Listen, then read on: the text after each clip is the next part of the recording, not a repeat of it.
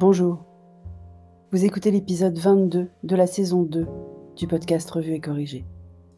Cet épisode est tiré d'un pilier du blog publié le 8 octobre et s'intitule Quand la réalité dépasse la théorie du complot.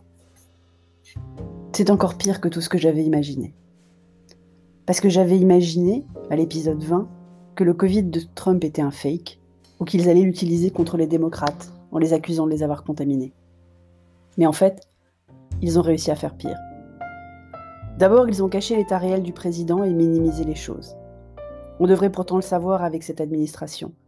Mais ils ont réussi à s'emmêler les pinceaux suffisamment pour être découverts.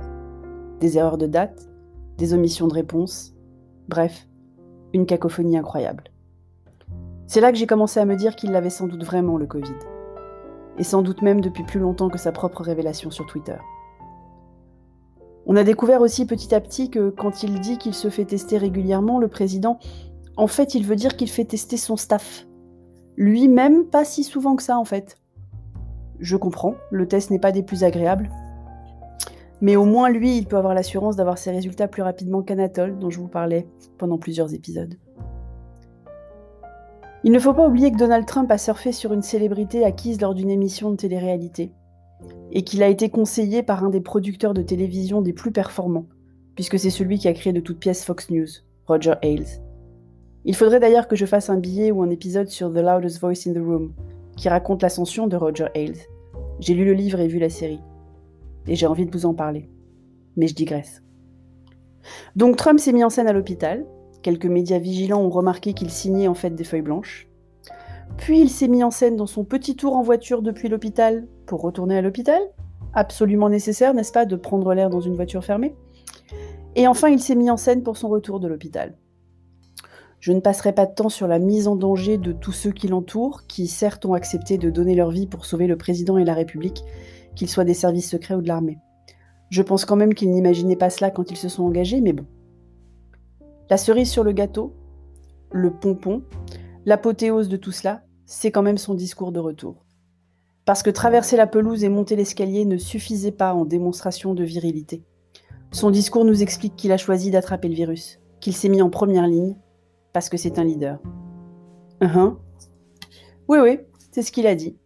Qu'il a pris des risques pour l'Amérique. Que l'Amérique a besoin de leaders comme lui.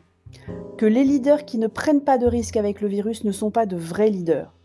Je suis sûr que Merkel, Macron et tous ceux qui lui ont souhaité un prompt rétablissement tout en portant le masque sont ravis de l'apprendre. Donc Trump a battu le Covid et avec un peu de volonté, tout le monde peut s'en sortir. Uh Donc là, en fait, Trump se voit en Bruce Willis dans Piège de cristal, en Rambo au Vietnam. Il a combattu le virus et il a gagné. D'ailleurs, il a enchaîné le lendemain en comparant le Covid à la grippe. Eh ben voilà, j'avais raison sur un truc, une grippette. Il n'y a pas d'équivalent en anglais, mais c'est bien ce qu'il voulait dire.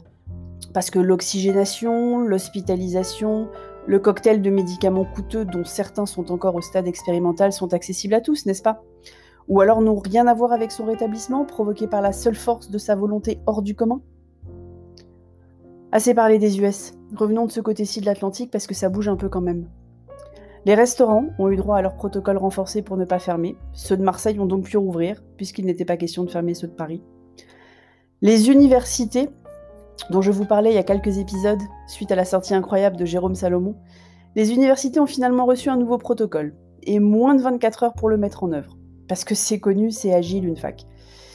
Mais les salles de sport sont toujours fermées alors que la ligne 13 ne désemplit pas.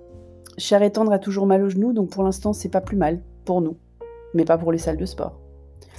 Merci de m'avoir écouté. Si vous écoutez sur Apple, surtout laissez un commentaire avec vos 5 étoiles. Et sur toutes les plateformes de balado-diffusion, abonnez-vous et partagez. À bientôt.